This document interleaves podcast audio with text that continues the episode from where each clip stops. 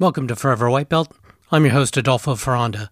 Today on the show, I have 10th Planet's 10th female black belt under Eddie Bravo, Jennifer Dietrich. Jennifer is a fitness expert, health coach, martial artist, IFBB pro athlete, personal trainer, and nutritionist. She's an accomplished jiu jitsu competitor and 10th Planet headquarters coach. In the episode, we discuss mindset, self talk, gymnastics, old school 10th Planet stories, and much more. Okay, just a reminder please give us a five star review on Apple Music and Spotify, and share this podcast with a friend. It really helps us out. Please leave us feedback and suggestions on how we can improve the show, and consider becoming a patron at anchor.fm forward slash forever white belt. Like us on Facebook and TikTok at Forever White Belt, and check us out on Instagram at Forever White Belt Show go buy your swag at teespring.com forward slash forever dash white dash belt. And if you ever get to beautiful Northern California, please come roll with us at North Bay Jiu Jitsu in the city of Novato. They're amazing instructors, and everyone there are great people. They offer judo, kickboxing, and wrestling as well. Mention the podcast and get two weeks free. And with that, I give you Jennifer Dietrich. Jennifer, welcome to the show. Thank you for having me. I believe when I saw you first was a long time ago in these Mastering the System videos at headquarters, 10th Planet headquarters in Los Angeles. I was, okay. that's how a lot of people, uh, there would be people out of towners that would come visit and everybody would know my name. Like, what? And then I yeah. forget I was in a lot of them back when I was a blue belt.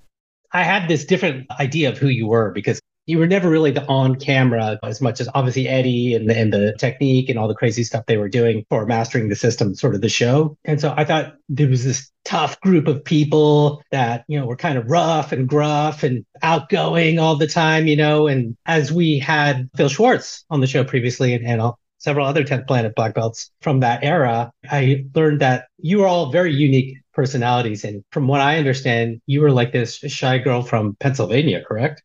Yeah. I actually moved a, a, long time ago. It was well before I started jujitsu. And I used to do fitness competitions. And that I was a gymnast as a kid. And then I did fitness competitions as something I wanted to pursue. And then uh, I kind of got into what everybody's supposed to do for my area, just a smaller town. And I went to college to be a teacher. So I was a high school teacher and I taught biology and anatomy. And then when I moved out here, I just basically wanted to be in warmer weather. And so right. my first teaching job out here. And then I wanted to get back into fitness competitions, which I did. And yes, I always was a very shy kid and adult. I'm better than I used to be. But um, the, the competing really helped me. And I did the fitness competitions. They kind of died out, and then it was figure. They were all really big, and then they switched to bikini. It wasn't really my cup of tea, but I did it. A lot of people suggested it, and I did it, and that's when I got sponsorship and got my pro card. Competed for a few years, and then I missed competing for a skill. And then that's when I started jujitsu. Oh. When I did those competitions, that actually helped with my shyness. Part of the reason for hanging out to them for a little while was just to practice being up in front of somebody because that's more nerve wracking. When I was on gymnastics or when I do jujitsu, it's like nervous being in front of people, but then there's a task at hand. Forget about it. But when I was mm-hmm. on stage, it was a little bit more intense. I did both. When I was a white and blue belt, I was still doing those competitions, and then I stopped and then just did the jujitsu. It was really interesting to dive into your background and all those things you spoke about. That actually you started in gymnastics and then going into this like fitness competition stuff which that world was is really perplexing to me because then you mentioned all these other facets one of them being bikini and people are like wait what's bodybuilding versus fitness competitions versus bikini. Yeah. And then I, I looked into it more and I'm like, whoa, she's this totally other person than I thought she was. All of a sudden, your hair is down. You have this like really elaborate sort of tan. You're yeah. in the spotlight. You're on stage. You're in heels and the whole, and you're posing like very professionally. And it was just sort of mind blowing to see, to be frank. Yeah, I, I was never crazy about the name that they named the division because then a lot of people would think that it's not what it was. But gotcha.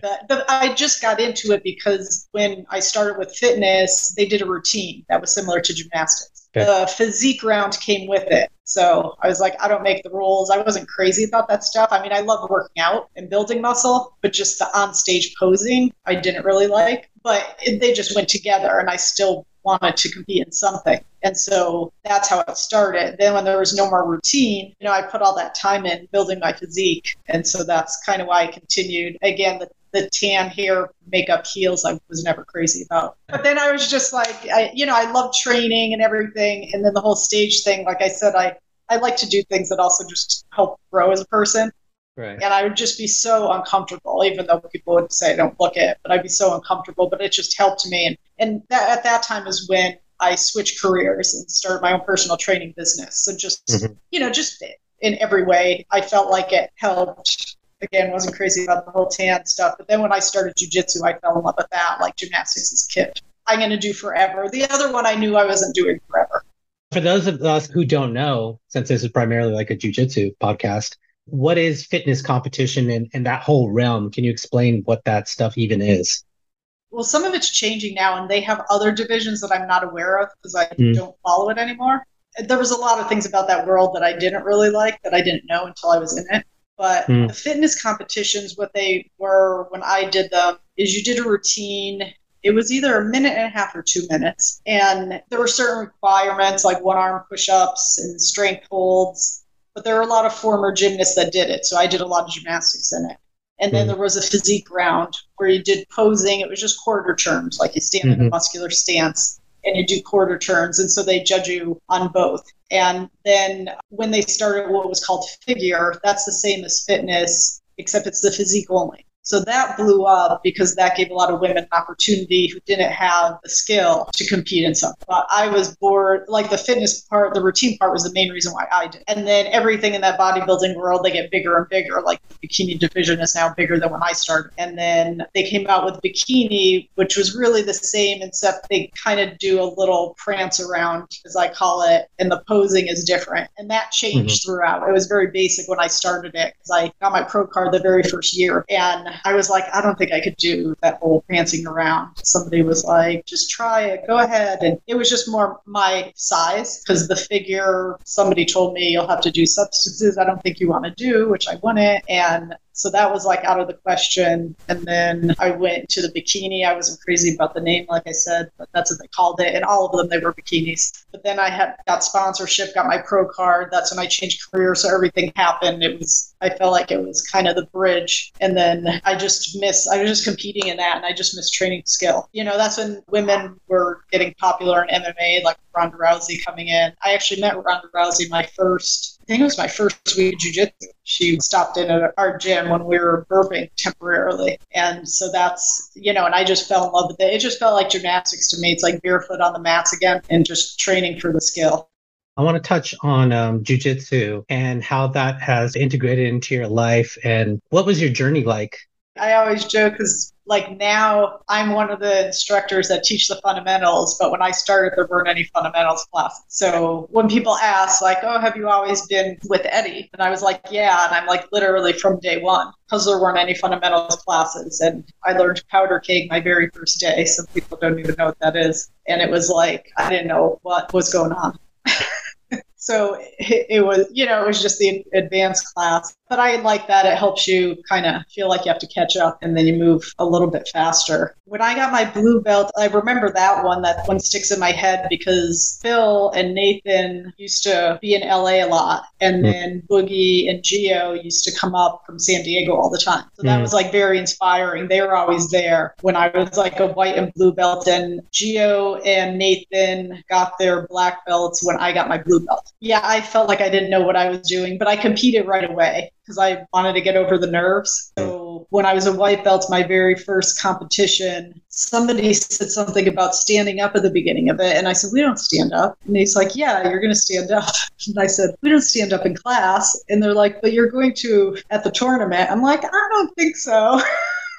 and then I said to Eddie, I'm like, how am I supposed to get to the ground? And he's like, yeah, you may want to pull guard. Your wrestling's a little green. I was like, green? It's non-existent. Uh, but I, I like to do that because then I feel like I'm less nervous. The less I know, so I just jump in. So I was a few months in and did my first one. And then I just you know, listen to Eddie and Geo said the same thing. And Nathan, it's like just compete as much as you can. So I just yeah. signed up for as many as I can, white and blue belt. And then blue belt, I competed the most and I feel like had the most injuries. It felt like forever, even though it wasn't. I was so ready. Like when I got, I remember when I got my blue belt, I was like, oh, like already? But then when I got my purple belt, I was like, oh, it's about time. I just got so sick of the, it just felt like forever, even though it wasn't. But I had got a lot of experience with that. And then unfortunately for the women, there's less and less opportunity to compete. So even when I was white and blue belt, I mean, now there's more women, so it's better. But when I was white and blue belt, I would guess about a third of the time I had to go up in weight class because there was yeah. nobody in my weight class. You know, I, I always said yes and just did as many as I could can. There was an hmm. in-house mm. one at our gym the one time where it was there were no women that signed up, so I went against guys. But I just did whatever I could to get more experience. And then at purple and brown, it was just less. Like there were ones I would enter, and there wouldn't be anybody even in a higher weight class or anything. And fortunately, now there's more opportunities and it's growing more. But it's mm. not like I, I miss it when I was like a white and blue belt, and it's just like you can sign up for whatever one, and there's going to be somebody, even if I have to go up a weight class. I, I mean, I think there was only one or two times where I had three people, like where I had three matches.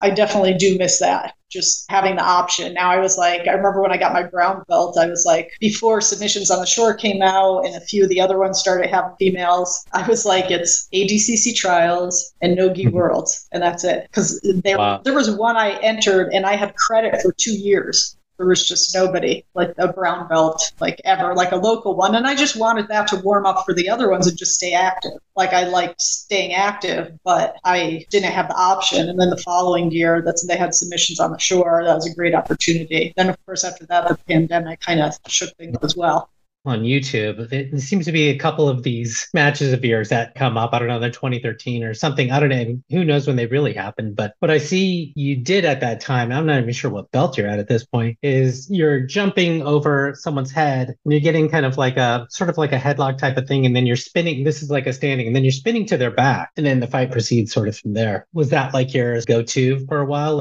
Yeah, I actually did that at I think all belts when I competed. That's one of my go-tos: the front headlock and snap them down. Mm. Usually go to the back, have other options. That's wow. definitely one of my favorite having the front headlock.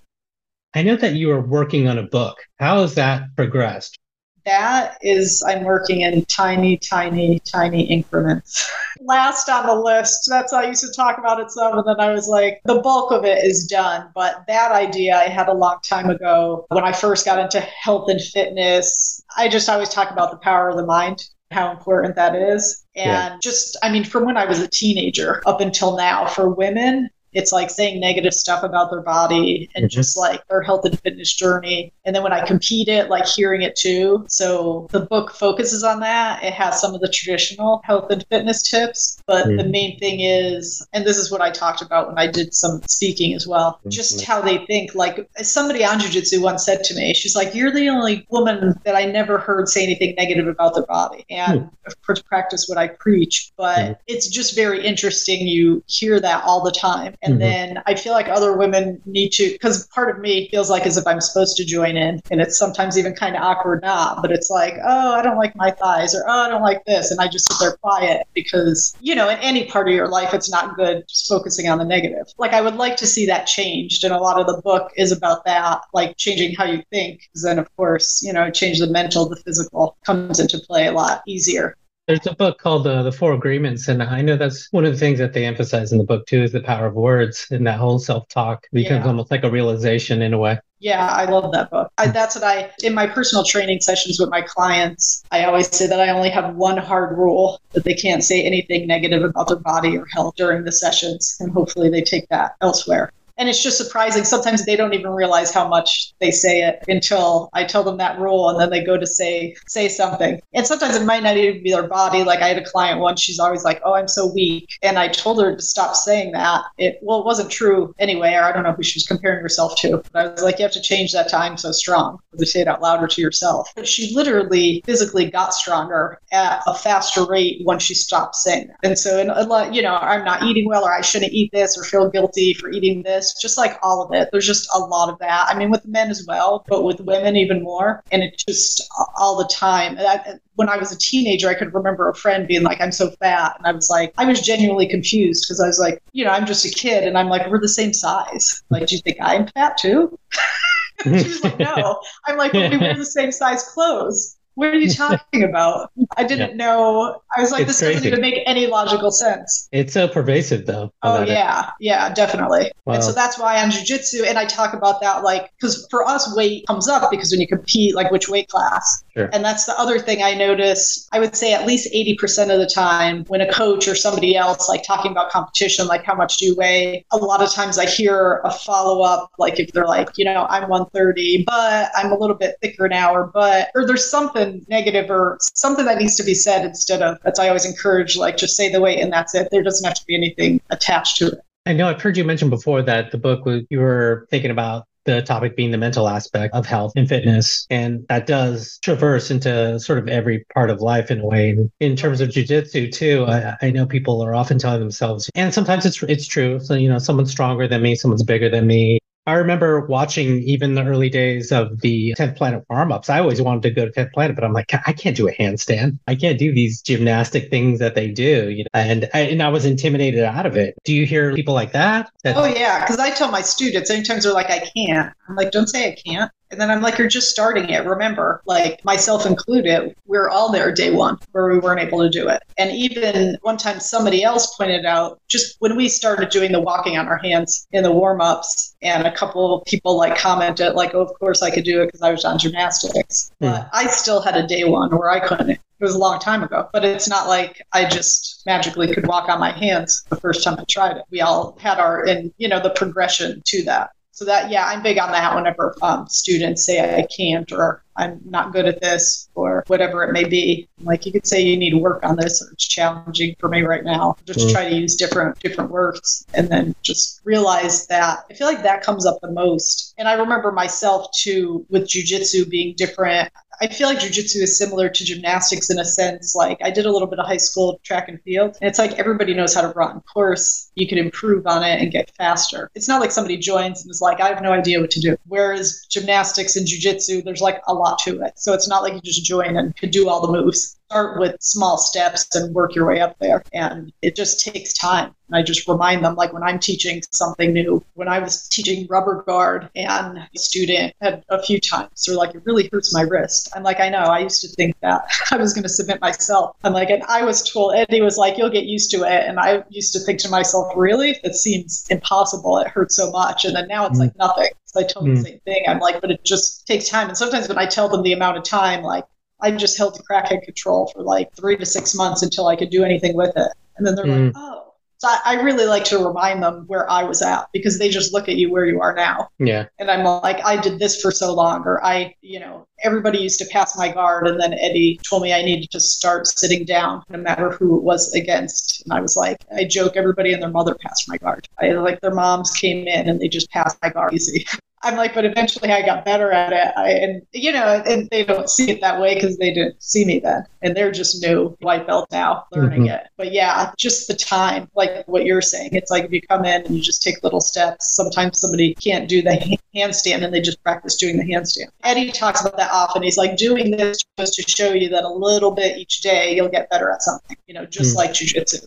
I like that because you come in with a more encouraging approach. Can you do that like on an individual level? These introductory classes, I imagine, are pretty big classes. Everyone probably has different challenges. Yes, I mean, obviously, when it comes up and they say I can't, there, there's somebody that I have private lessons with, so of course she hears more of it, and then ones that I roll with a little bit more often. But a lot of times I'll have like a talk at the beginning, not every class, but every so often, and talk about various things. I talk about them working on their strength and flexibility and cardio if needed outside of class. Emphasize the flexibility, how much that comes in handy, and not only, you know, I, I say everybody thinks about rubber guard or crotch ripper or things things like that and I need to be flexible. I'm like, but it's with everything. They don't realize, like even in the mount, just the flexibility of your legs just to get a tighter mount and just a, a mm. lot of things that they don't think of to work on that. And then I also talk about the class, how I try to make it most efficient and pair them up so they get the most reps. and then say just and the reason being is that's what makes you better just getting in more reps and uh, yeah i try to be as engaging as i can because i also know everybody learns at a different rate when i was a high school teacher you know i learned a lot from teaching you know everybody has different body types and everybody has different learning curve. I just encourage them to do what they can and just to keep working on it. Everybody's not going to be at the same pace but all you can do is work on yourself and try to get better.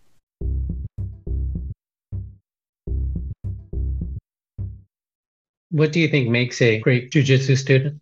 One that pays attention and does follows along with what's being taught in class. And then a lot of times just learning how I think because so many are different. The main thing is just paying attention and doing what the instructor tells you to do because they're the ones doing whatever it is, whether it's me or somebody else for a reason, so that you get the most out of class. Besides that, because when people say, sometimes they'll ask me like how much to train and how much to do this and how much to do that. And I'm like, everybody has a different schedule. So that's something mm-hmm. you need to figure out because some people may not be the best at planning or being efficient at what's best for them. So if they married with kids, this, that, like a schedule where where they don't have a lot of time. You have to see how to use that time wisely. And then also, one student may be great at cardio, they don't need to work that much on their own. So then you put your time in towards something else that are already really strong. So maybe put extra time in towards flexibility, where some are really flexible maybe you need to put in some extra time in the strength and depending on what they want to do with it and that's why that's why when you ask that question it's kind of a loaded question because it's like do you want to compete or you just stop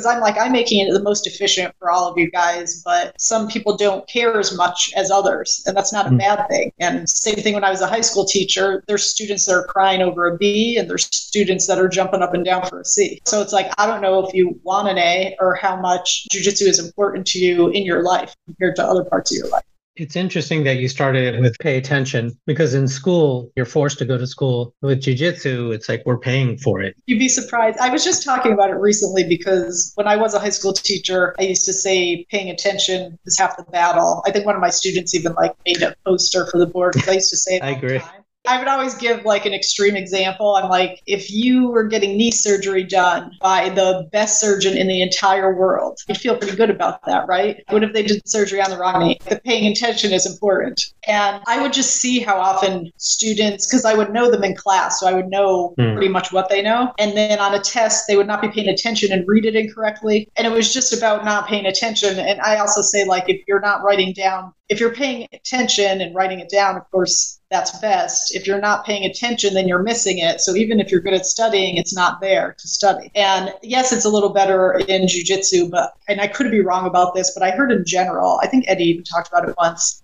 Typically, a third of the people or 30% pay attention there are times where I'll be teaching something and what I just said five seconds ago, and like somebody will ask a question, like exactly what I just said like to the T. Obviously, they missed that. And I don't fault them because I know when I was a white belt, it was so overwhelming. So I am listening to everything. Mm, I'm just like, mm-hmm. oh my God, this is so much. And then it's like, what did they just say? Or when I teach, I always show like the arms, and then I'm like, okay, now the legs, and then put them together because I would be watching and I'm like, okay, he's doing this with his arms and doing this. And then I was like, okay, now what is he doing with his legs? And it'd be like, okay, you know, go do the drills. And then I was like, what happened? Yeah. yeah, missed that. So yeah. just, you know, if you pay attention to what's going on and then follow up with your own notes, I feel like it's best and where you want to improve and coming up with a plan. I, I feel like in most parts of life, like even when I do it with my clients, just with health and fitness, whether it's that or with jujitsu, like coming up with a plan because everybody's different. You know, a lot of times people like to do like suggested to me the flow chart where it's like if this doesn't work, then you could go to this, and my brain doesn't work like that. Like I like lists and bullet mm. points. When I'm working on what I want to improve on in jujitsu, I can't have too many different things, or then I feel like nothing gets done. So I usually have like three in like three different areas. Sometimes I say three and a half. It would be like a sweep, but like three different submissions, three different areas. Just say like something from rubber guard, then some kind of choke, and then some kind of leg lock. I might have like a sweep too from the rubber guard. But if I like keep focusing on those until I get them, and then I'll come up with new ones, or sometimes there'll be something off that until I start working on something again. Mm. Just like having a plan with your strength and conditioning and flexibility work and what classes you're going to go to you know, I already have that planned out, what you're going to work on, getting to class early and staying till the end, because I'm big believer in quality over quantity. Because I could only go a certain amount of time. And I always, my whole time, I wish with the distance, I always wished I could go more often. But I would go to Burbank some in the beginning too. So that was closer. And also HQ. But when I'm there, I'm there early, getting in all the warm ups and like getting in X amount of rolls instead of somebody may go twice as much. Then like they miss the beginning. They may not do like all the rolls. And really, when you add it all up, it comes out to the same thing, even though they may be there more days. So going back to paying attention, do you feel like you can pick up when you're losing people when you're teaching and you look over at John and Jill and one eye's going one way and one eye's going the other way, you know, and you're like, oh God, I've lost them. Well, it's funny because with jujitsu, it's hard. A lot of time I'm demonstrating something, so I'm not looking at them. When I was in right. high school, yeah, you could definitely see it, and I'd always try to make it more exciting. This, right. They want to be there, and I always encourage questions. So after I'm like, do you need to see that again? Does anybody have any questions? So that kind of clarifies. And then usually I know when they start doing the drill. And then I'm like, oh, a lot of people are getting stuck on this. If one person is one or two is getting stuck on certain things, then it's like I could just help them. Or if I feel like across the board, do you know what I mean? There's something I need to focus on more. Sure. I'm like everybody's kind of getting stuck at this certain part. But when I look at them, no, normally everybody seems pretty engaged. Yeah. Or they look yeah. like it. Yeah. yeah. Yeah. Yeah. They look like it. But until they drill, right? Right. But I mean, I've been there. Like sometimes you just have a lot going on. And, yeah. you know, I'm there and I'm watching. And then I'm like, I don't know, it just happened because I was in my head about something else that's on my mind. You talk about plans. And I realized at white belt, you really, at any belt really in jujitsu, you need to start, and correct me if you think this is a different type of a viewpoint. You need to take ownership of your jujitsu. Because in the beginning, I thought my instructor is the all encompassing, they're going to lay out a plan for me. I follow the plan to the T and I'm going to be a black belt. What it seems like also is there are other factors, things that you mentioned, like uh, diet, fitness, uh, sleep, whatever it may be, in addition to plus going into open mats with what I've heard people call with intention and things like that. Your thoughts on that? Yeah, I definitely agree. I'm just a very big planner in general. so I always had a plan. And of course, whatever Eddie would say, then I would listen to him. But like you said, it's not like they're going to have this detailed map for everything. And outside of it, like that, yeah, you're on your own. And, you know, he used to say about working stuff like outside of jujitsu, but there were certain things like, you know, when he's like, I just want you to start sitting down or want you, and even to this day, I was asking him like different options, the go go path, and like always ask. And sometimes I think because I want a specific answer, I feel like it's kind of good for me because it's like, you know, whatever you, whatever you think. There's been a couple times I'm like, should I work on this or this or this or this? And sometimes he'll tell me like certain things, but it's never like too specific, which I think is good because everybody develops their own path. And he was even talking about the high level rubber guard players and like they all do different paths. And so whatever, you know, and I would try to, a lot of times what I would pick were things that felt more comfortable. I'm assuming just because my gymnastics background, there's certain things mm. that feel more comfortable where if I rep them a thousand times, I'll feel like I could get it. And then there's certain things I feel like if I rep 10,000 times, it's still going to not be good. It feels awkward, you know, thinking that or, or something off the game that I already had. But mm. yeah, I definitely think having a plan for yourself is best. Plus, there's like the coach, and there's so many students, so it's not like they can have a detailed plan for everybody.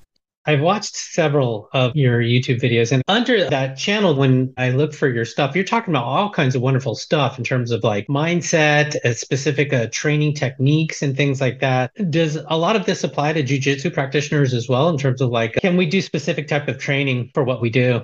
Yes, I mean, of course, it's what I do, but I think everybody needs to, no matter what they do. They don't do a sport, or if they do a sport, but definitely specific to whatever your need. Like I said, some people are a little bit different. Like my cardio is my weakest. So when I'm mm. getting ready for a competition, that's something that I do outside of jujitsu class and make sure I get as many hard rolls as I can to work on the cardio in there. The strength, since I've worked on that prior to jujitsu so much, that's something that I still keep up on some, but it's still better than my cardio without having to keep up on it as much. I was saying finding the flexibility always. And it, it kind of goes back to my gymnastics days. At the end of gymnastics, we always did strength and flexibility work. So I was kind of used to that. So that's such an amazing foundation to have. Oh, yeah, definitely. That's like Eddie has always said, it's just, it helps with, he's like, you have with a lot of people that when they come in, they don't have the body awareness. Mm-hmm. You know, so being able to know where you are when you're flipping upside down in the air, then it makes right. Lot easier for jujitsu. Right. It also helped a lot with uh, balance and big base, like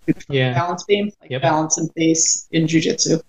Yeah, I spoke with another black belt and who was a gymnast also, my career, very high level gymnast. And we were talking about Boogie and, and Geo as well, and how they were breakdancers, are breakdancers. Oh, yeah and how breakdancing is such a wonderful, uh, fantastic uh, foundation as well. And then I was sort of like, it sort of is gymnastics in a way, in a different type of capacity, don't you think? Yeah, a lot of them flipping around, but they, I feel, definitely have a much bigger benefit from having that background because mm. They're doing it with somebody. Mm. And if you've ever seen some of the videos, like a lot of times there's like two people together mm-hmm. and they're like constantly moving. Right. That's how jujitsu is. Because there's a few things from gymnastics I felt like hindered me, which when you do gymnastics and when you compete, you know exactly what you're going to do. And you do your routine thousands of times when you're there, you're like, this is it. I need to do it perfect and I have one chance. Whereas jujitsu, I had to like change my way of thinking because it's like, you don't necessarily have to do it perfect. And if it doesn't work, you could go to something else. And everything's always changing. There was like the unknown factor. like mm. that person's moving and doing whatever else. So a lot of times I'd get a little hesitant because it was like in gymnastics, it's like pause, do it perfect, or you're screwed. And especially if you're on the beam. yeah. Like I said, jujitsu, it's just like, you know, it's like you don't know what's going to happen. And it's not like, you know, the apparatus is not moving. So I feel like they have that where, you know, they're both moving parts. And then that's how it is, you know, just like people that come in from wrestling. That's a fascinating perspective about the limitations of each discipline. These things, you know, not being the end all be all. But boys, it a huge advantage to know how to move your hips. And as you mentioned, your spatial awareness is, is so huge. Yeah, that definitely makes a difference. I did have to work on my butterflies. That's always been the joke because oh. I'm so used to pointing my toe. Ah, so yes, I, go, I see. When I go upside down instead of keeping it flexed and hooking, you want that straight. I yeah, yeah. Like, would have to say over and over, flex your foot, flex your foot, flex your foot. Wow. So where's your game at now in terms of jujitsu, and, and where do you want it to go? I'm always just wanting to obviously do as best as I can, and I like to be well rounded. That's was kind of my plan going in. Like you definitely want to be killer at certain things, but have something from everywhere. Like I didn't want to be like the guard player that always in mm. guard, mm. and then if they don't like the people that like just do the one main thing that they're known for, and then if they eventually you know, there's going to come a time where they can't get whatever it is that they're good at. And then it's like, what are you going to go to? So to always keep developing, you know, like rubber guard, I did certain parts of it in competition and then develop it more. Like now I'm working something new that I've never done in a competition, like to be able to do that. Same thing in mount, going for different submissions from mount. And then also um, a little bit leg locks, some different sweeps, just trying to expand as much as I can. Have you always been exploring? Yes. I, I always like to. I mean, sometimes I get caught up. Like I'm like, maybe I should work on this. I don't know. Maybe I should work on that. But I just mm-hmm. listen to what Eddie says. And recently he was talking about because then I was like, maybe I should get into leg locks more. But then he was like talking about people that like the leg locks, they end up hitting a wall. So you have to mm-hmm. be able to like pass and smash. And he's like, your defense is good. You know, just stick with where you're at, where you're at. So you know, I dabble and do a little bit just to have that option if the others didn't work. I don't want to be like, I don't want to feel like completely clueless anywhere, but still working on new passes. And again, like when, you know, just recently working on the isosceles triangle, when head and arm doesn't work. A lot of my game changed recently when we did have the pandemic and there were less women, and then working with the guys more so. So that's why even the rubber guard with Dead Orchard, their shoulders are too broad. I had to change my game When we do mm. Overtime, I typically pick the back. And if there's a woman, I still pick the back. But then with the guys, even if I have in a great choke, they just like using their strength and I can't sure. finish it. So then I started choosing spider web and getting better at that. I am especially appreciative that you brought in the notion of training with men. Were you primarily with women only? Was that sort of your focus? Well, I made up a story in my head that there was going to be a lot of women. I think, like I said, when I saw like Ronda Rousey, I was, yeah. I was just no. in the beginning. More. No, I know. I didn't know, but that's like, you know, everybody has a story that they make up when they're coming in and how it's going to be. And especially when I was on gymnastics, it was all women. Fitness competition was all women. I was just used to being around all women. And then when I came in and there was only a handful, and then I was like, oh. And then it was for me, it took a while. Just the whole like if I if I know somebody well, like you know, love to go in for a big hug. But if I don't know somebody well, I'm typically not that person. So, you know what I mean? Just like the contact and everything, get used to it fairly quickly. But then I was just like, oh, this is how it is. So then with that, I always just try to choose one closest to my size as a mm. training partner. And most of the time over the years, you know, people come and go or people move or Derek Rayfield, he's like a grown adult now and like, I think over six feet tall. But when he was 13, he was my size. Wow. he was my main training partner then. So a lot of times there'd be, you know, then he grew. And like I said, another Ryan, he was, he just moved. He was close to my size. So that helps just having the similar size because I'm thinking to myself, since I compete, what would I do in competition? And so that's why I want mm-hmm. somebody close to my size. Obviously, gotcha. there's a woman that's that's even better. But when I'm training with a guy, you know, his shoulders are really broad. Mm-hmm. I'm trying to do a head and arm choke. That's not going to happen. But if it was a woman, it could possibly mm-hmm. happen. Just the strength, even if their skills not that high. Like just the strength difference makes such a big difference. So I change my game a lot according to them, but it's good mm. and it just expands my game. So you do see that as a benefit. It seems like there's two, a couple different aspects of it. One is like the sport perspective and how you would adjust, and then also there's the self defense consideration as well, or realization. Right. Yeah, because that's the other thing I was going to say when when I'm teaching and I I always try to encourage whenever I was just saying it to my students when the men are rolling with the women to make sure that, like, even if they're taking up off some of their strength, to make sure they're still going for submissions and not mm just kind of not doing much, being a little too delicate with them. Mm-hmm. Because I'm like, if they compete, that's not how the woman's going to be. Right. She's going to be going in, you know, like, yes, she's sure. not going to be as strong, but she's going to be trying to submit them. And then I'm like, God forbid they're on the streets and something like this happens. They're not going to, you know what I mean? Just be like, how you are just being real light and not really doing anything. Encourage them, you know, not to get too spazzy so they don't get injured, but to go in there and try to submit them and so they can get their work and defending and knowing what to do.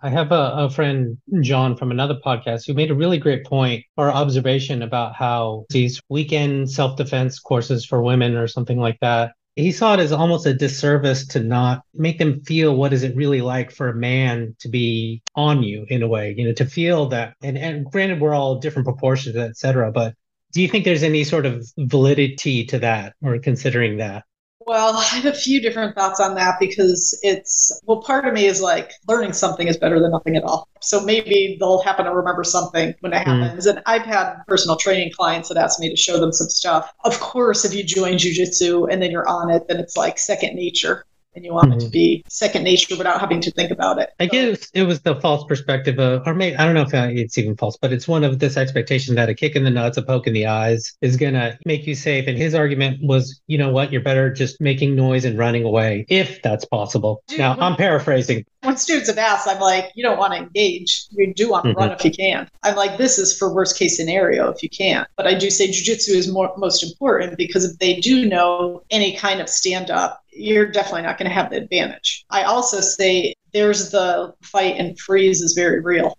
Mm-hmm. So I, that's why I say, like, you know, you could be third degree black belt and then you don't know how you're going to respond. That happens. And then they could possibly freeze. That's why I say there's like so many different factors. If you happen to get hit and knocked out, then you can't do anything. But yeah, definitely not engaging is first and foremost. And if you could get away, but like I said, jujitsu is great because if you are backed into a corner and you're on your back, there's the possibility of a leg, leg triangle and being able to choke them.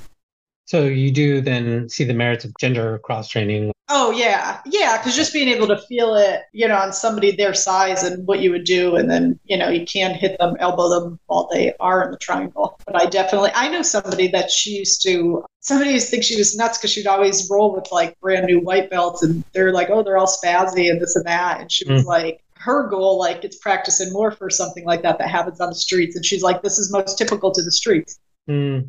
I was like, that's yeah. a good point as well. Yeah. People make a lot of good points because it's, you know, because sometimes women come to the classes and they don't want to train with men, or it's the same thing in self defense. And then, uh, like I said, it's better that they learn something rather than nothing. But then, like you mm-hmm. said, if it's not a man coming at them, and even if they are training with men, like when I'm training with men, they're not being super aggressive like that. That real violence of somebody coming at you is going to be totally different. Right. But I mean, you get that general feeling of what it's like to have a man's weight on on you, and, how much it is a difference in strength. I think some guys don't even realize, or when I try to describe it, and they're like, "Oh, mm. it's not that much of a difference," and they don't know, of course because they're just going against other men. But I'm like, when I go against men that are literally five to 10 pounds more than me, and it's like, you know, they think it's like not that bad. It's exhausting. Like just mm. the upper body strength difference, very exhausting. And it's like more than they think it might be. Can you tell me a time when you, or times when you experienced something in jujitsu that changed the direction or the approach to your jujitsu? What comes to mind is, and like I was talking about before about the thinking, I feel like when I was in matches early on, if I hmm. was in a position I didn't want to be in, like I would just be like, and then I'm like, I have to, I, you know, say that to myself. And I'm like, I need to stop saying that to myself. I need to say, like, it's fine. And I need to, and like I said, I used to be a little bit more hesitant. And I'm like, just go for the submission. And at the beginning, I remember like white and blue belt, I would stand for too long and not pull guard. And a lot of times I'd be going into overtime and there wouldn't be much jujitsu going on at all. And so it was that, not saying that, and then also like just going for the submission and just going for it. And I remember when I did that, and it was like, yeah, like I was like, don't say like to myself if I'm in a bad position, just say like, this is fine, you'll get out of it. Hmm. And then also I remember the one tournament, I was just like, I just said the points. I'm just going to go for a sub, you know, even if I lose because it wasn't points, and I'm like, I'm just going to go for it and just wow. like have that mentality. And then mm. I hmm. did get it. Did you have a strategic approach at first? I always had a plan in terms of like what moves I'm specifically going for. Mm. But in the back of my head, I would always be like, well, it's points. So it's kind of like you don't want to necessarily give a point. That's the nice thing about sub only. It's just like it's not even in your head. But then I felt like with something like that, then it's like I could just kind of go for it more and just my own stuff because I would hesitate. Right. And then it's like the points are in the back of my head where it's like, well, you still want to win and not just be like not thinking about them. But I felt like for me, it like held me back. And mm-hmm. even now, I feel like I've come to a point where I could have them there, but it not be holding me back, or definitely not like as much. Like I say, if it's sub only, then it's like that's what you're doing anyway. But I kind of just wanted to prove to myself, like, you know, how would I be if I just say that and just forget about the points and mm-hmm. just like go in with my game and see if it works without even being concerned about it. Because I, I, it was one, and I've done this a few times where I, I bait the double leg and I let them double leg me because then I could get overhook full guard and go right to another guard. But I obviously give up the points. And there was a time where it didn't, you know, it didn't work and then they won by the two points. I just felt better, you know, and Eddie talked about that. He's like, I'd rather you or anybody see a match where you're really going for it. And then, you know, everybody gets caught at some time. You know, that could happen, but that you're like making sure that you're going for it. Can you tell me a time that you wanted to quit? Time that I wanted to quit. I I can't say that I have ever wanted to quit. Hmm. I, am always like, don't give me too much credit because I'm always like, everybody has their thing, and some people are opposite ends of the other. And I know they talk about staying with it, but I'm the opposite personality where I will stay with something if I don't like it, just to like finish it through. Mm-hmm. So then if I do like something, you know, like when I started, I was like, oh, I'm going to be doing this for the rest of my life. You know, that was also like, that's always my first priority, making sure I take care of my body because I'm doing this forever. I mean, there are times that I was frustrated and times where I'm like, you know, when people talk about getting to a plateau, yeah, and it seems like you're not improving. I'm like, yeah. there are times I'm like, am I regressing? I don't even feel like a plateau. I feel like I'm regressing. But I, uh, I never wanted to quit. Like, I, like I said, the general frustrating or you know sometimes tired and not wanting to go to class, like and again, I don't say that to toot my own horn just because, like I say, that's it's just not my personality. For me, it's like I feel more like guilty taking days off or anything like that. I'm good, especially if I like something, good at being consistent with it. Advice to those that are frustrated because they haven't won gold yet in a competition. Oh, I would just say what was told to me. And he's like, it's all practice until you're black belt. So I just went in and thinking of it as practice just because of my background as a kid on sports, like I was just like, oh, what's the worst that could happen? I lose. It's not a big deal. Everybody looks at it different, but I also say like assess why you're doing it, what you get out of it. I'm a big believer in everybody should compete at least once because I think it's good for you, you know, to learn more about yourself. But some people like really have zero interest. I feel like if you're afraid to, then you definitely should. Because obviously you kind of want to, you're thinking about it. But some people just have no interest. Like they're just doing it somebody took lessons playing the piano and they just want to know a few things. It doesn't mean they need to go out and compete, even if they have that. I don't know anything about, much about music. But if they're just coming in as a hobbyist, then that's fine even if they don't. If they do, then, you know, if they're not going to do another one because they haven't get, gotten gold, then I definitely suggest that you continue on. If they just realize they don't like it, but it's like, you know, you really need to be honest with, your, with yourself. I was surprised. I heard Boogie on a podcast, and I never knew. He said he lost all of his white belt tournaments, and he's like such high level. So yeah. I bring him up in conversation if the topic comes up. And I then I then I forgot when that came up, and I was talking to one of my teammates, and then I was trying to think of mine of like what ones I won at white belt. And if I remember them all, I think I just won my last one. You know, the one right before blue belt, There were ones where I got draws before like EBIOT. But it wasn't with my thinking. I'm like, I'm just getting in practice. Just get back in there. Just get back in there. Just get back in there. Mm. Which I sometimes don't take enough time to let it sink in, or I used to not back then let it sink in, or if I would win, celebrate. Like I was always like, on to the next, on to the next, on to the next. They want to get better, definitely keep doing it because it's not about that. Because I, I always say I've, I've been more proud of certain tournaments that I lost than ones that I won. Like there was one when I was a blue belt. I don't. She was going to pass, and I kind of just clotheslined her, yanked her the other way, like using my strength. I don't even know what I was doing, but I ended up winning that tournament. Nice. And I was like, uh, you know what I mean? Like everything. Yeah, yeah not impressive. There are other ones where like I gave my all and I always say my personal goals. Like I want to make sure my breathing's good. I want to make sure I have positive self-talk. I want to go for X, Y, or Z technique or submission. And then mm. if hmm. I do all them, then I'm like, I won, even if I don't win. And that's where ones I was very proud of, where it's like, oh, I did this and that, and I really gave my all. You know, I may not have won, but I did everything I wanted to do. Because, like I said, I have one as a blue belt where we were standing the whole time. I went into overtime, I think, like two or three or four times. And then I got the takedown and I won. I'm like, there was no mm. that one. So just about the mat time, getting the mat time in and practicing, and it's just improve. It's just improving your game, but at another level with the anxiety and the crowd and all the other factors. Your thoughts on the future of jiu-jitsu?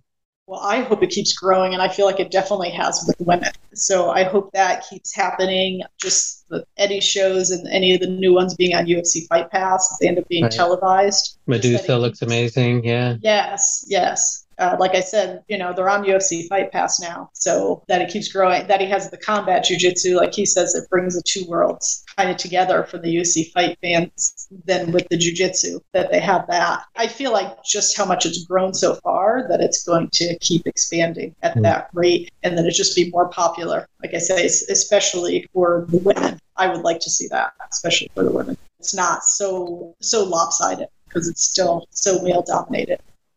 And can you tell some practitioners you admire? Eddie, naturally. I mean, I looked him up when I went in. I really like somebody with a story. I liked his whole story, his background, and everything he built. And I feel like he was the perfect master for me because I have been called militant and I can already have like the natural discipline. So, like, laid back. Yeah, you guys seem very yin yang. So, uh, yeah. so it, it, has helped me a lot just being around him. A lot of the 10th planet, definitely Geo and Boogie. Like I said, they were like brothers to me, and they were always at HQ when I first started. So I was like in awe of their progression and how fast they progressed, and just their aim. I mean, everything that they do is very impressive. And like I said, Nathan and Phil, they were always around Nathan to this day, it's like I, always say I'm a big fan of his because most important who he is as a person. He's just a very good human from my experience being around him. And then his game like he's always going for it. And he always has very exciting game. One thing i do want to touch on really is the importance of uh, sort of what you're doing, you know, and how important it is in terms of coaching for physical aspects, mental aspects, dietary coaching for individuals and what a what a level up that is for someone who can take advantage of that type of opportunity. Yeah, I love it. And part of the reason I do take care of myself is going back. I want to do jujitsu as long as I possibly can. You know, even if you don't do jujitsu, just taking care of yourself to feel better. Goal planning. It's a lot of people don't do that. Right. I plan everything. I, I, actually, like I said, that when you're saying the yin and yang, it's like sometimes I have to be like, chill out, Jen. Everything doesn't have to be planned. Go with the flow a little bit. I was wondering if like you're one of those nerds that has like the your to do apps and stuff like that, but you you're not a techie, so I imagine there's notebooks probably, right? Yes, yes, a lot of notebooks, uh, a lot of goals, a lot of to do lists. That that's actually was something for my growth to shorten my to do list. I right. overwhelm myself. Too many things that I want to do. That's why when I was talking about the book, it's like you know, well, clients, jujitsu, competing, taking care of my dog, and then like basically what I have to do every day. It's like the book is last on the list, so I like had to come to terms with that's going to take a while, but I I work on it diligently, just a little little tiny bit at a time. Well, Jennifer, where can the listeners get more information about you and find out everything that you're up to? My website is jenniferdietrich.com, so it's easy. It's my name. And then my Instagram Jennifer Dietrich 10P, email jen at jenniferdietrich.com, but that's also on my website. And I, I'm on Facebook as well and Twitter. All right, everyone. Well, thanks again for listening and watching out there. And please give us the whole five star review on Spotify and Apple Music and all the places. And I'm your host, Adolfo Ferranda. Jennifer, I can't thank you enough for your time. I really appreciate it. And thanks for coming on the show. Thank you very much for having me. I really enjoyed it.